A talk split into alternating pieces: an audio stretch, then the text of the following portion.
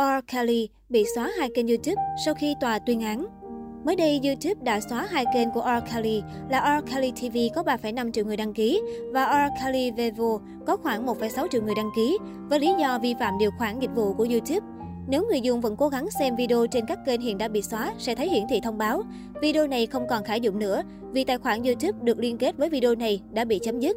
Theo Phó Chủ tịch pháp lý của YouTube, Nicole Austin, thì quyết định này được đưa ra do những việc làm nghiêm trọng R. Kelly đã làm, vượt quá các tiêu chuẩn cho phép và có khả năng gây tổn hại trên diện rộng. Cuối cùng, chúng tôi thực hiện hành động này để bảo vệ người dùng của chúng tôi tương tự như các nền tảng khác. Việc YouTube xóa các kênh của Kelly diễn ra 8 ngày sau khi bồi thẩm đoàn liên bang kết luận ca sĩ này phạm tội gian dối cùng 8 tội danh liên quan đến luật chống buôn bán tình dục. Kelly sẽ bị kết án vào ngày 4 tháng 5 năm 2022 người đàn ông 54 tuổi này sẽ phải đối mặt với 10 năm tù chung thân. YouTube cho biết họ đã gỡ bỏ các kênh liên kết với R. Kelly theo nguyên tắc trách nhiệm của người sáng tạo và chính sách đó nghiêm cấm người đăng ký có các hành vi trên hoặc ngoài nền tảng mà chúng tôi có thể coi là không phù hợp, bao gồm cả có ý định gây hại với người khác và tham gia vào hành vi lạm dụng hoặc bạo lực, thể hiện sự tàn ác hoặc tham gia vào hành vi gian lận, lừa đảo, dẫn đến tổn hại trong thế giới thực. Tuy nhiên, YouTube không cấm âm nhạc của Kelly. Gã khổng lồ video Internet sẽ tiếp tục cung cấp danh mục âm nhạc của ca sĩ này trên YouTube Music.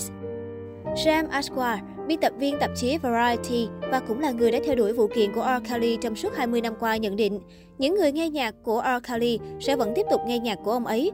Tôi không nghĩ một phán quyết có thể thay đổi được suy nghĩ của họ. Tuy vậy, vẫn có một bộ phận khán giả hy vọng bản án dành cho giọng ca 54 tuổi sẽ mang lại một sự suy xét về mặt đạo đức. Tarana Burke, người khởi xướng phong trào Me Too hiểu rằng âm nhạc của R. Kelly có sức hấp dẫn như thế nào đối với những người yêu nhạc, nhưng bà cũng khẳng định mọi người nên suy nghĩ kỹ về thông điệp mà bài hát mang đến. Nhà hoạt động người Mỹ cho rằng nội dung trong các ca khúc của R. Kelly sẽ ảnh hưởng đến thế hệ sau này nếu mọi người vẫn tiếp tục ủng hộ nhạc của ông như ở thời điểm hiện tại. Kể từ khi phong trào Me Too được khởi xướng năm 2017 và bộ phim tài liệu Surviving R. Kelly BT2 The Reckoning ra mắt vào năm 2019, sự nghiệp âm nhạc của R. Kelly đã bị tác động nặng nề. Vào thời điểm đó, sản phẩm của ông bị ngưng quảng bá trên các dịch vụ nghe nhạc trực tuyến. Đồng thời, ông cũng bị hãng thu âm RCA cùng công ty quản lý Universal Music Publishing Group bỏ rơi. Năm 2018, trên đà phong trào Me Too phát triển, một chiến dịch mang tên Milk R. Kelly đã được vận động để gây sức ép với các dịch vụ phát nhạc trực tuyến và các công ty thu âm nhằm thúc đẩy gỡ bỏ sản phẩm của R. Kelly ra khỏi danh mục lưu hành. Nhưng đến hiện tại, các ca khúc của nam ca sĩ R&B vẫn còn phổ biến rộng rãi, không có dấu hiệu sẽ biến mất trên các nền tảng nghe nhạc trực tuyến. Cả Spotify và Apple Music đều từ chối đưa ra câu trả lời về việc có quyết định thay đổi việc lưu hành nhạc của R. Kelly trên nền tảng hay không. Theo thống kê bởi MRC Data, lượt nghe, doanh số bán nhạc và lượng khán giả nghe nhạc của R. Kelly đã giảm đáng kể trong vòng 5 năm qua, từ 2017 đến 2021. Tuy nhiên, lượt phát trực tuyến các ca khúc vẫn ổn định với mức trung bình hơn 6 triệu hàng tuần, chiếm phần lớn là trong năm nay.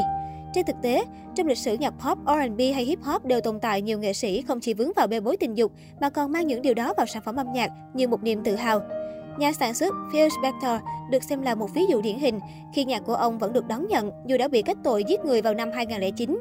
Trước khi dính vào những cáo buộc lạm dụng tình dục, R. Kelly được nhắc đến như một ngôi sao nhạc R&B nổi tiếng khi sở hữu nhiều sản phẩm thành công. Theo James Ashworth, khi ở đỉnh cao sự nghiệp, chính khoản tài sản kết xù đã giúp R. Kelly trang trải các chi phí về những vấn đề kiện tụng pháp lý. Nhưng trong những năm vừa qua, nguồn tài chính của ông đã sụt giảm nghiêm trọng khi các bất động sản lần lượt bị tịch thu để bán đấu giá, nợ sẽ thuế vụ 4,8 triệu đô, khoảng 110.000 tỷ đồng. Vào năm 2012, không đủ năng lực kinh tế để chi trả tiền cấp dưỡng nuôi con. Nói về những tranh luận xoay quanh việc lưu hành và độ phổ biến các sản phẩm âm nhạc của R. Kelly, Gail Michels, giám đốc điều hành mạng R&B hip hop cho tạp chí Billboard Mỹ nhận xét. Tôi nghĩ rằng khi trải qua nhiều thế hệ, âm nhạc của R. Kelly có thể sẽ bị phản đối ngày một nhiều hơn bởi chúng sẽ dần trở nên lu mờ.